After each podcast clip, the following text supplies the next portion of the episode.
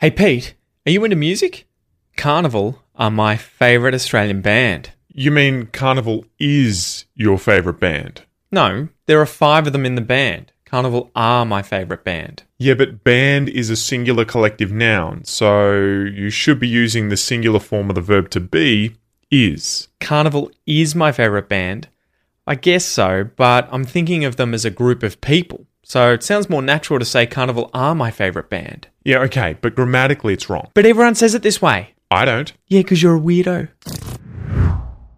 G'day, you mob. I'm Pete, the host of Aussie English. Welcome to this episode. Today, we're going to be covering why sometimes English speakers use plural verb forms with singular collective nouns. Bit weird, right? Before we get started, guys, don't forget to grab today's worksheet, which is linked in the description below. When you download this, you can follow the lesson as you go, see all the example sentences, all of the vocab, everything like that. Take notes, print it out, etc. And you'll get all my future lessons directly in your email inbox. So, a common question I get from students is why do native speakers sometimes say things like, the crowd are getting angry, or the class go out for lunch every day?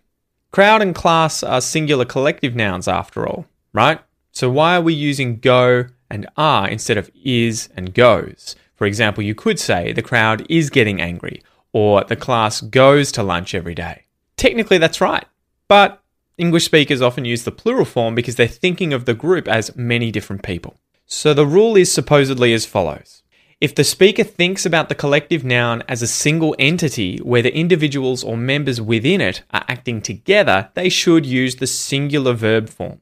For instance, my family is coming to dinner. Your footy team wins every game. The government collects taxes. However, if individuals or members of the group aren't acting as a unit, the speaker can decide to use a plural form of the verbs instead. For example, my family are arguing over what to have for dinner. Your footy team seem to be competing with one another for the ball. The government disagree constantly about tax reform. In reality, though, English speakers aren't really considering the grammar that they're using and whether it's correct or incorrect. They're using structures that they hear commonly with people in their social network that they speak with. So if it's in high frequency, whether it's correct or not, it's common to use it. So ultimately, what it comes down to is whether what's being said sounds natural to the English speaker. If they're used to thinking about collective nouns as plural, because there are many individuals in that group, they may prefer to use plural verb forms instead of singular ones. So you may hear phrases like, My family are coming to dinner. Your footy team win every game. The government collect taxes. Let's go through a few more examples, guys, where now we'll use it as a listen and repeat exercise so you can practice your pronunciation. And we'll also focus on stress. So, which words within these phrases are being stressed. Before we get into that, though, guys, if you're enjoying this video, could you do me a favor and give that like button a little boop just to show the YouTube algorithm that this video is helping and it'll show it to other people just like you. It really helps small channels like mine. Thanks. Okay, so repeat these sentences after me. The class are a great bunch of kids. The class are a great bunch of kids.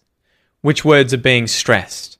Class, great, bunch, and kids. So the important nouns there, as well as the adjective great.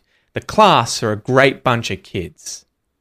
The group want to go out for dinner. The group want to go out for dinner. Which words are being stressed? Group, go out, and dinner. And interestingly, for the phrasal verb go out, I feel like the stress is actually on the preposition out instead of on go. The group want to go out for dinner. The group want to go out for dinner. The band start touring Australia in January. The band start touring Australia in January. There's a lot of words being stressed here. Band, start, touring, Australia, and January. The verbs and the nouns.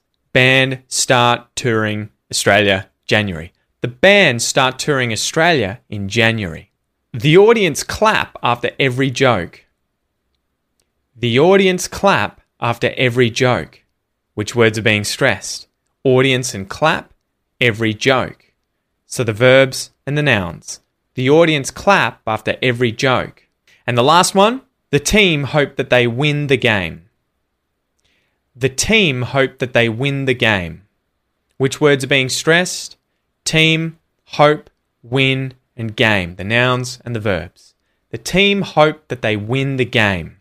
Great job, guys. Remember, if you want to listen to this episode as a podcast episode, so the audio, you can review this, you can practice this when you are working, when you are commuting to work, at the gym, outside walking, wherever it is, and you have dead time that you could be filling with English lessons. Be sure to download my podcast app up here. It is free, and you can listen to this anywhere, anytime. Also, if you want to keep learning English with me, check out this episode, and I'll see you next time. Bye.